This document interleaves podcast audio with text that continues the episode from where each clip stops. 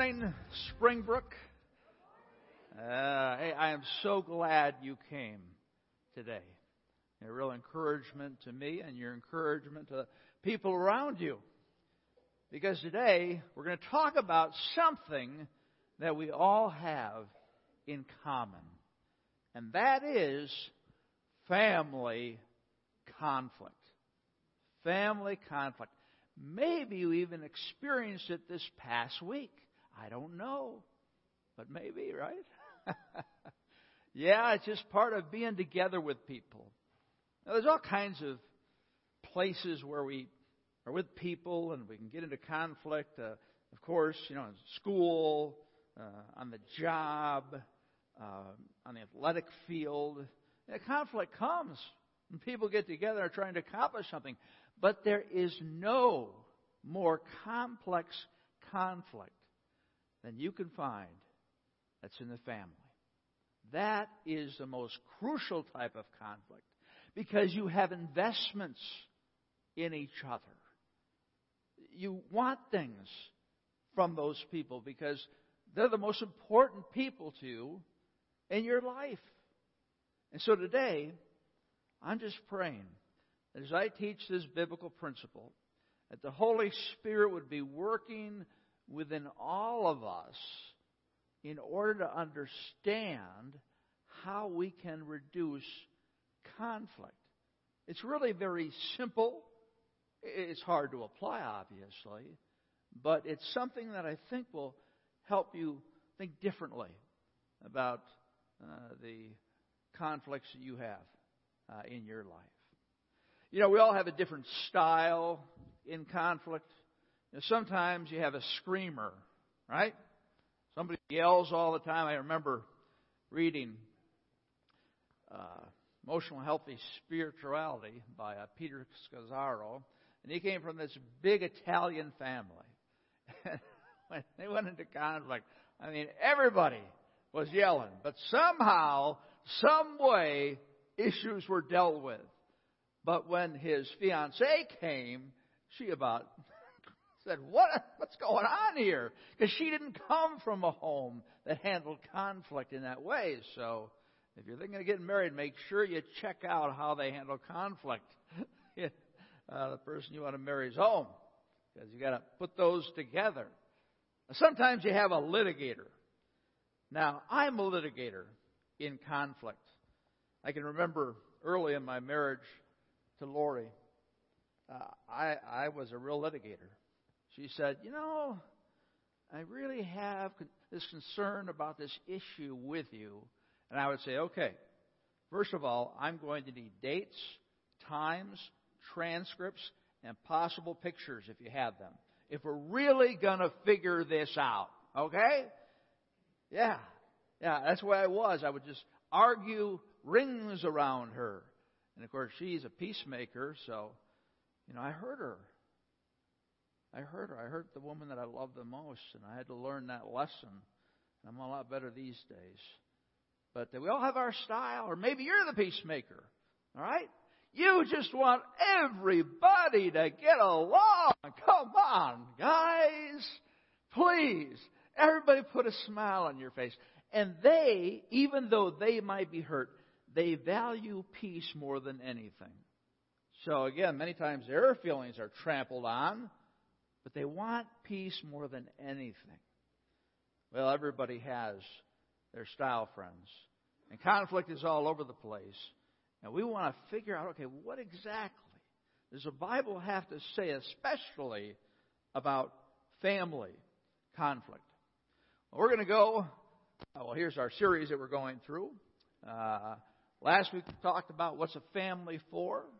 This week, how to restore harmony in the home.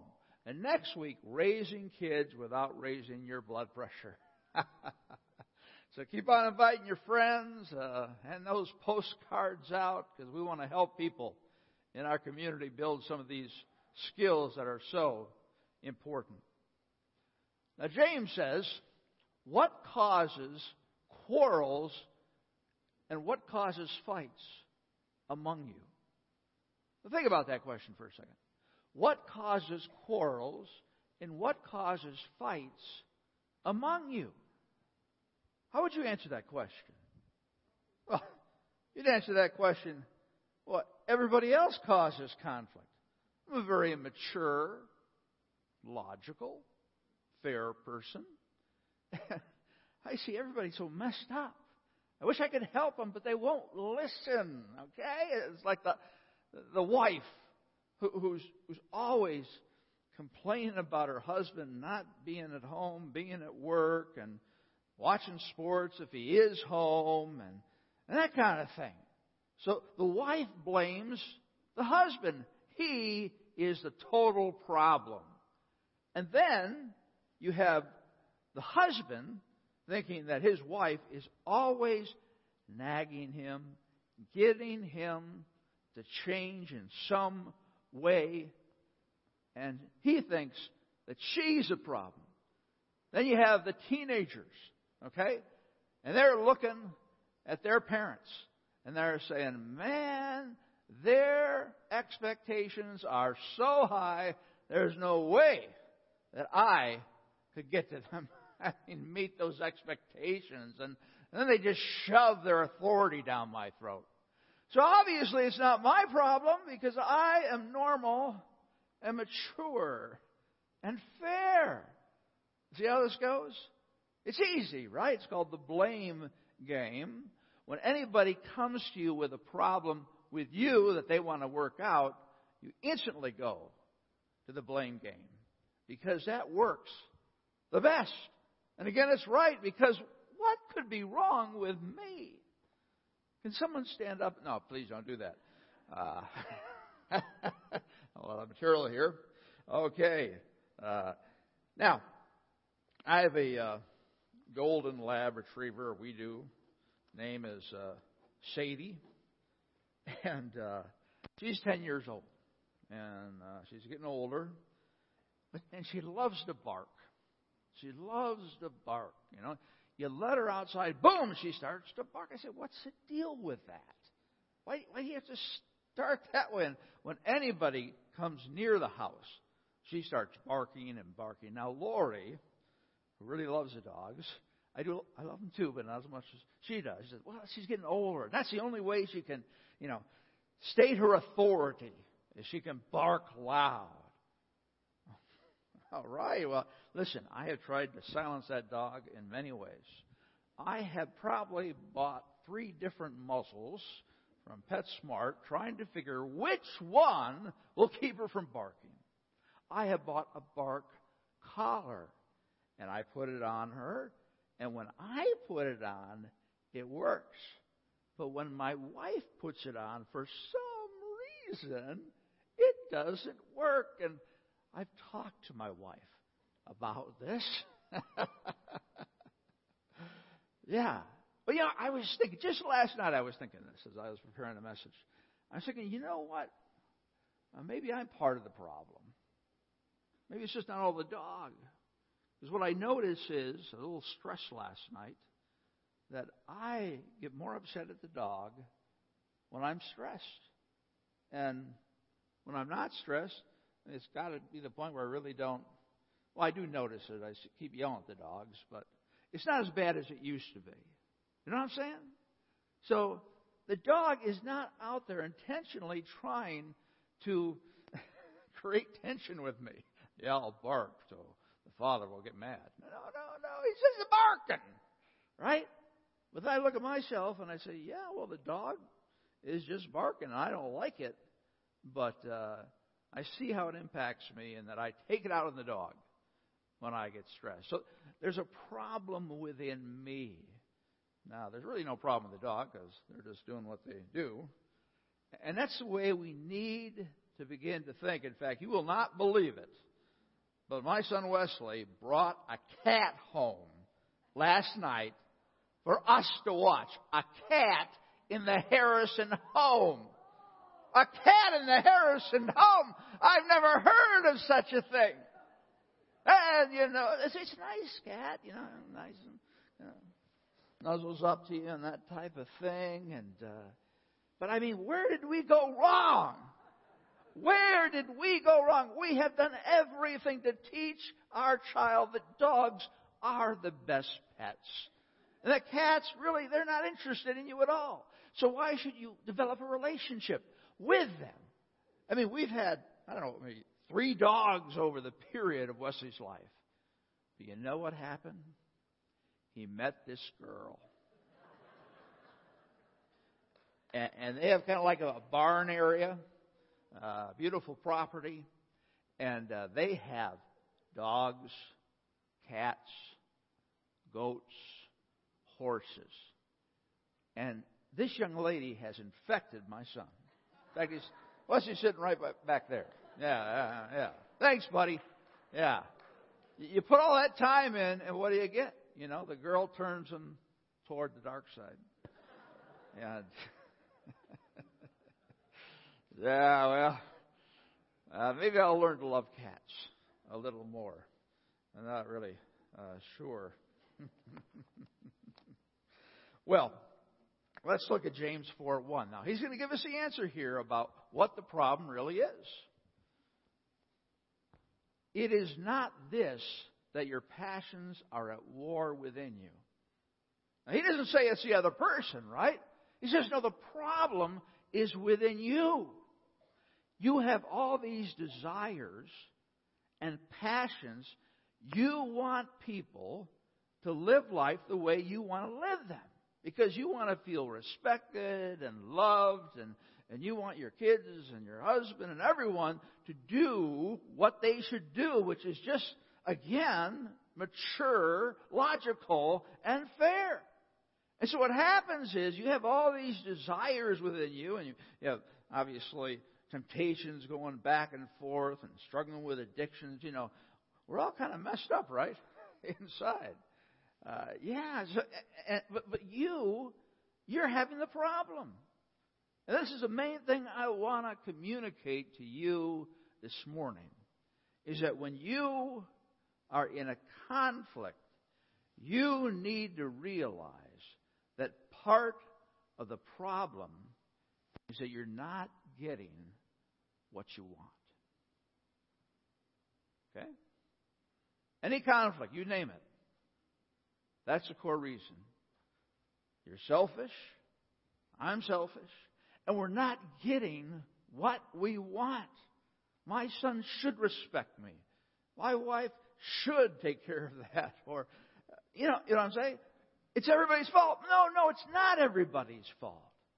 The first place that you begin when you have a conflict with someone is you look inside your heart. And you say, what need am I expecting this person to meet?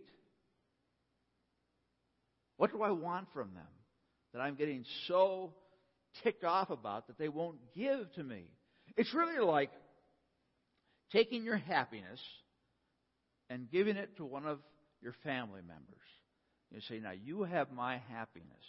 You can control my happiness by your behavior. Well, that's just stupid, isn't it? I mean, come on. That doesn't make any sense. But that's what we do unconsciously. We do that because we, we give our happiness to other people and our family, and you've got to do this, and you've got to do that, and say this, and all these type of things, and I will be happy. And what happens is they don't do those things. You get ticked at them and say, they're not being a good son, they're not being a good wife, they're not being a good husband. Right? Go back to the blame game.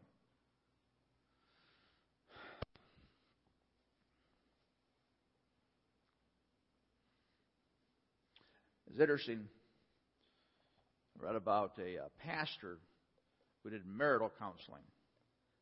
And he said that when he sat down with a man and a wife, he would say, okay, this represents all of your marital conflict right here. This represents all your marital conflict. Now, what piece of it do you own? What's your slice? What's your problem that is impacting this marriage? And he said most people wouldn't even touch it because they thought that it was their husband or wife. It was all kind of one way. One way. And if they did put a slice, it'd be kind of like this.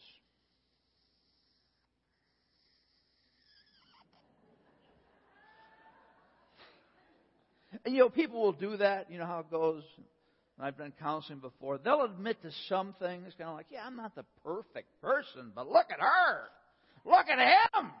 How can I live with this person? Right? Yeah.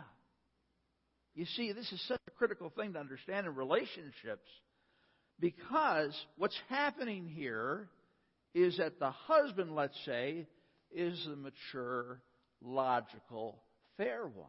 Right? Hey, I got my act together here. What about my wife? She's the one that's causing all the problems. Or again, the wife might be the mature, logical. Although we all are, right? That's the problem. We can't even see our own issues. We can't see our own problems. Now here's the problem. If you really do own a slice of the pie, you've got to be nice. Right? If you want a slice, you got to be nice. And that makes sense because when you say yes, that has impacted our marriage, you're taking ownership of a slice of it. A large slice of it. Probably not as large as you think. And when that happens, when that happens, you lose your leverage. You lose your leverage. You lose uh, your argument. You lose, you know, any way to defend yourself. When you own a piece of the pie, it takes, it takes the air all out of you. Because, yeah, I got problems here and you got problems. Well, let's work on it together. Now, I know that's ideal, but that's kind of where you want to get is that before you go into a conflict situation, you need to ask, now, am I mad about this? Because part of this problem is something that I'm not getting. Now, again, we expect everybody to take care of us, right? Because life is fair. And everybody should act like they're supposed to. Because life is fair. I tell you what, fair ended in the Garden of Eden. Life is not fair. It will never be fair. And if you approach life in such a way thinking that it will be fair, you're going to be disappointed over and over and over and over and over again. And you're going to be mad. and You're going to say, Why is God doing this to me? He's supposed to treat me fairly with love. No. That's not always the case. That's kind of where you have to start, right? You know, it is what it is. Like one of my friends said a long time, I know it's widely said, but uh, a couple of years ago, my friend said that to me and said, Yeah, that is really true. It is what it is. you just have to accept. Thank you so much, Tony. If you could stay in the front row there to help me with anything else. All right. yeah, it is what it is. We don't want to accept that. We say, no, my life is supposed to be like this. And we say, no, it is what it is. Life is unfair. And your husband, your wife, your teens, they're not going to meet your expectations. They just aren't. In fact, you know, I was thinking about that again this past week, and I was thinking about a conflict that I had with one of my sons.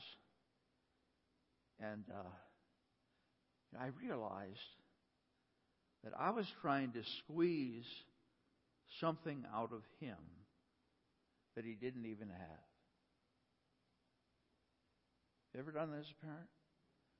You've had expectations for your kids, but they don't even have what it takes to please you.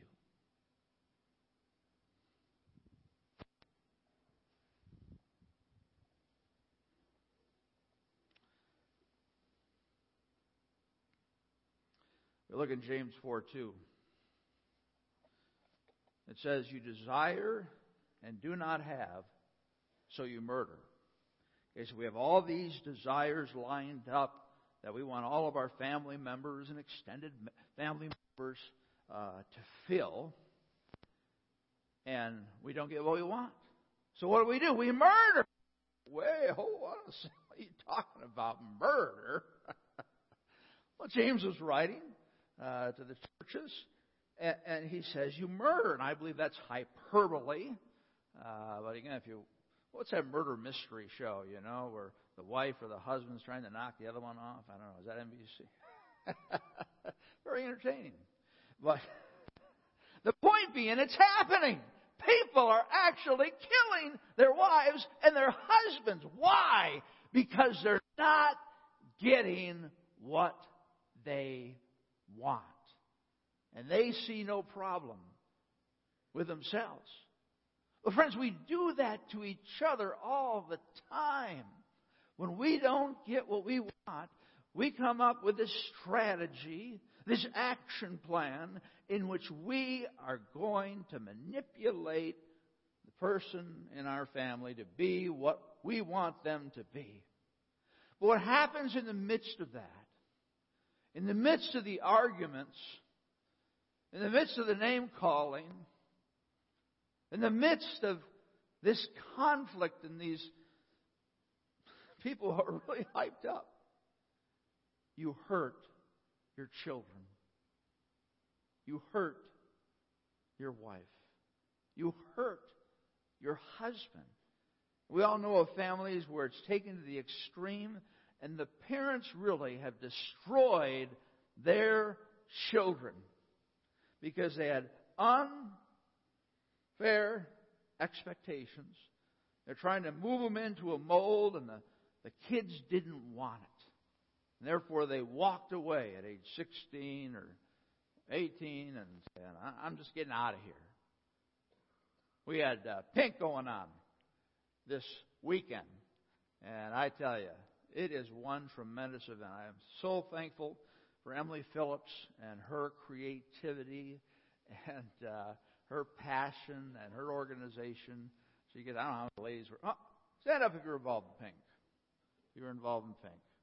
All right, let's give these ladies a hand.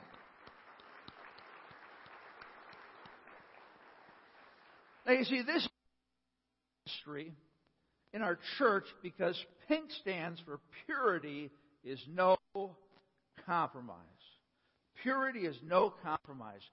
And what they have these ladies do is come in on a Friday night and have a great presentation of the gospel and band and things of that nature. And then the next day, they have classes for the ladies in how they should view themselves. And of course, if they're part of our culture, they're really confused. But again, these ladies are stepping in the gap and saying, listen, the culture is wrong. This is what true beauty is. This is how you need to express yourself sexually. In marriage, you know the average age? I think it's 16 when uh, girls lose their virginity. I mean, that's just terrible. When you think about the pain that causes in their lives, and really our culture is enabling the guys to do it, right? Hey, sex is no big deal, right? And so the guys are just interested in one thing, take advantage of the girls who are interested in another thing, and it's just a mess. But again, we have our people this past weekend telling these girls, saying, hey, you need to guard your purity.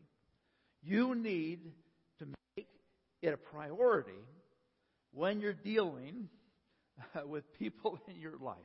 And you remember these biblical principles. In fact, I walked in on one session, and there was a tattoo artist here. And this tattoo artist worked uh, with girls that were involved in the sex trade.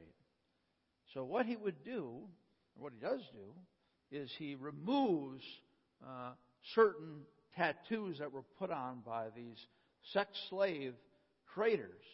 You know, Kevin Johnson's property was one of them. One girl had something on the back. It was a tattoo, and it was uh, it was a barcode, but never could be used as a barcode. But there was a number, and there's actually a database where that number is stored, and a person can look that person up and find out everything about them, where they live, who their parents are, and their situation. Uh, friends, we need to pray and do whatever we can to stand up against sex uh, slave traders and shut them down. But again, one thing we realize is our world has given them the permission, and kids buy into it more easily. And you know what the number one person who goes into sex slavery is people who run away from home, girls that have run away from home. And again, you never know what the story is. It could have been the parents destroying her self confidence and just driving her nuts, or it could be the opposite way, but probably, you know, it's this way. And again, you think what happens to them and say, wow, we need to really be careful with what we say to our kids when we're talking to them. I just want to encourage you guys, I want to challenge you that if you're having an argument with your husband or your wife or your kids, that you don't call them names. All right? You don't call them names. Now, you're thinking, well, how can I fight them? Well, friends, every time you say that negative name, it makes an imprint on the heart of your beloved. People just, you know, they let all this stuff fly, and it's just like they're throwing knives at each other. And that pain lasts forever.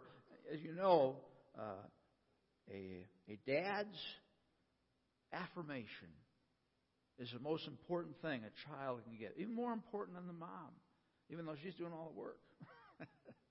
a dad's affirmation. And dads, I challenge you to give that affirmation. Tell your girls that you love them, hug them, stay close to them. You know, just let them know that they are so special. Because they need that from you. There's a lot of people walking around today who don't have that, that father affirmation. It's called the father wound. And it really messes them up. So we as parents need to model how to argue. Yes, arguments will come. Yes, we might own different parts of it. They own more, whatever. But the point is, don't call names. Don't swear. I know that might be new to some of you, but don't swear. You're talking to a loved one because what you're trying to do is to work your leverage on that other person. And you're going to use every tool that you have to infuriate. In fact, I was talking to somebody before the service, and one of their children had said something that was just so nasty.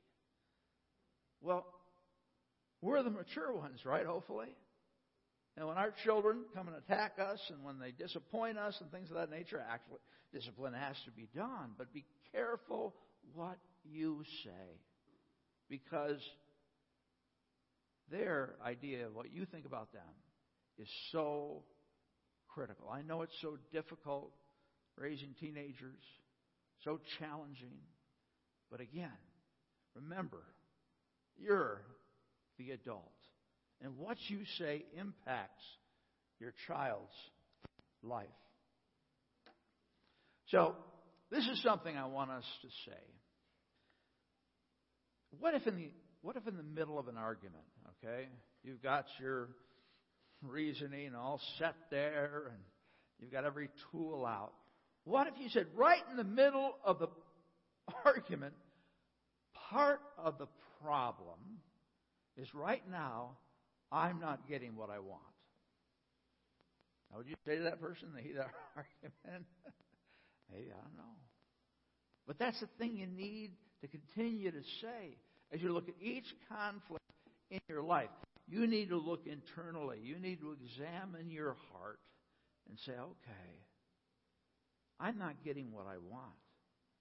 And I've got to talk to whoever about it, but I've got to take ownership of that. That I'm not getting what I want. And I tell you, when you do that, when, when you really start to think this way, when you look at each relationship, I mean, could be extreme situations. But you still need to look at your heart first and say, God, is there some type of need that I have that I expect that other person to meet? Lord, what do I need to own? And really be, it's really counterintuitive, man, because we want to, you know, line up all of our arguments and we want to have the best case to present. But when you go to a person and say, listen, part of this problem, part, part of this problem is that I'm not getting what I want from you in this area. You say, I'd never say that. Well, you're going to have a lot more disappointment and frustration. That's the way you need to think. Stop the blame game. Stop the blame game. You look internally first and ask the Lord to examine your heart. Say, what do I want? And how am I going about getting it? Am I doing it in the right way? You see, this, this again switches things all the way around when it comes to family conflict. Because typically people are coming and saying, You're the problem, you're the problem, you're the problem. Boom! Or you come to it and say, Yeah, I own part of this problem. I'd like to talk to you about it. There's a need that you're not meeting. And I tell you what, the temperature, uh, the intensity of the arguments are going to drop in your home. Even if you just do it. Well, if everybody in the family did it, it'd just be wonderful, wouldn't it? But if God's speaking to you, I hope He is, that's so important that you understand and apply in the proper way. There's a story about a nursing home couple, and they had been married 60 years. 60 years. And they had constantly fought day and night. And they finally moved into a nursing home, and they were still fighting. The management said, Listen, if you guys don't stop fighting, we're going to have to throw you out. And so the woman said, Well, Joe, let's pray that one of us would die. And then after the funeral, I can go to live with my sister. it's true, friends. Look at James 4 3. You ask and do not receive because you ask wrongly to spend it on your passions. Now, this is James, right? We studied this book a year or so ago. And in James 1 5, it says, If you need wisdom, you need to ask God, and He will give it to you abundantly. Right? God wants to help you in your conflicts. You ask and do not receive because you ask wrongly. You spend it on your passions. Why don't we get what we want? Because again, we're still in this selfish mode, saying, you got to meet my needs, you got to meet my needs, instead of being humble before the Lord and humble before the person you're having this conflict and saying, you know what? I'm part of this problem because I'm not getting what I need. I mean, that's the best thing you can say, just to lay out on the table. And I know it's uh, risky. What God asks us to do. But what this verse is saying is that we're praying about it, but we're not asking with the right motives. We want to win the argument instead of working with the other person. So, friends, this is very how much do you pray about the conflicts that you have with your family members or extended family members? How much do you pray? Because you know there's only one person who can change their heart, and that's the Holy Spirit. The Holy Spirit can move and change changes people. It's just like I can't believe that's the same guy. So, friends, you should take all the time that you're worrying about the conflict and devote that time to prayer. So, as you go throughout your day and you think about, okay, I'll pray about that tonight. I'll pray about that tonight. And then when you get 15 minutes in the evening, then you get down before the Lord. You don't worry about it all day. You say, I'm just going to pray about it. So you can pray about it then, but then get down with the Lord. If it's a significant problem, more prayer is needed. Get other people to support you. Prayer is powerful. When we have more and more of it, it's going to make a difference. Again, it's the one, one thing you can do that can really make a difference. And at the same time, you're saying to yourself, Lord, I pray that you would examine my heart. I pray you would search my heart and show me what my motivation is here. Am I, again, part of the problem because uh, not having a need met? What is that need? And how am I approaching my son or my daughter or my husband or wife in order to resolve that problem with the least tension that needs be? Friends, that's it. That's what I wanted to share with you today.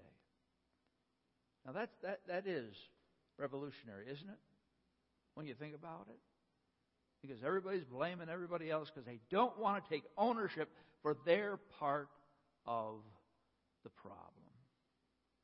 So as you go throughout this week, I want you just to uh, be thinking about your family members, extended family members, and maybe it's time you wrote a letter. Maybe it's time you emailed someone. Maybe it's time that you picked up the phone. Right? And talk about, hey, we have a problem, and part of it's my problem because I'm expecting something from you. Yeah. On the back, there's some different. Uh, what, let me just take a look. On the back of your insert, you have some quick ways uh, in terms of making conflict easier. First of all, you never compare. Don't say, why can't you be like, or you're just like. It's unfair to compare. God made every person unique. That is so important, especially when you're uh, dealing with conflict with different children. Never, ever, ever, ever say, Why can't you be like? No! That is very painful. Never condemn. Don't use phrases like, you always, or you never, you ought to, you should, you ought to be ashamed of yourself. You're condemning them. Now you can say, I feel like you're doing this. It's just my observation. But when you say, you're doing it, you're saying, it's true, and you've got to fix it. Never command. Don't try to end an argument by force. I demand that you do what I say. How's that working for you, huh? oh, yeah. Oh, sure. Well, now that you've made it a command, it's all different now. Never challenge threats. Just try that and see what happens. Man, you're painting yourself into a corner on that one. That's just stupid. Never condescend. Never treat that person as less than they really are, as inferior. And I tell you what, when we're involved in selfish arguments, we will try to do anything we can to elevate ourselves above that other person. And that's the exact thing you don't want to do if you really want to resolve it. Never contradict. Never interrupt in the middle of a sentence. I mean, sometimes a person's you know, sharing their story, and, and you just barge right in and you share your opinion about it. You try to contradict them and get them confused. No, don't do that. Never confuse is when you bring up unrelated issues in the middle of the argument. Oh, don't you love that one? I wish I had a better memory. Um, oh, I tell you that when somebody does that, you know they're losing. Okay. And again, your goal is not to win a, a family argument, right? Because you never win. The relationship continues and there's been damage that's been done. You don't set out to win. You set out to resolve. Let's pray together. Dear Heavenly Father, I want to thank you for your word. I want to thank you what you reminded me of this past week as I so easily fall into that same trap of just saying, hey, this is somebody else's problem. I pray, Lord, that you would transform my mind and the minds of my family here, that, you know, we'd look at conflict in a totally different way. We'd pray about it, we'd journal about it, and really think about it. Because most of the time, when we're arguing, we are not thinking. We are just trying to win. Thank you, Lord. In Christ.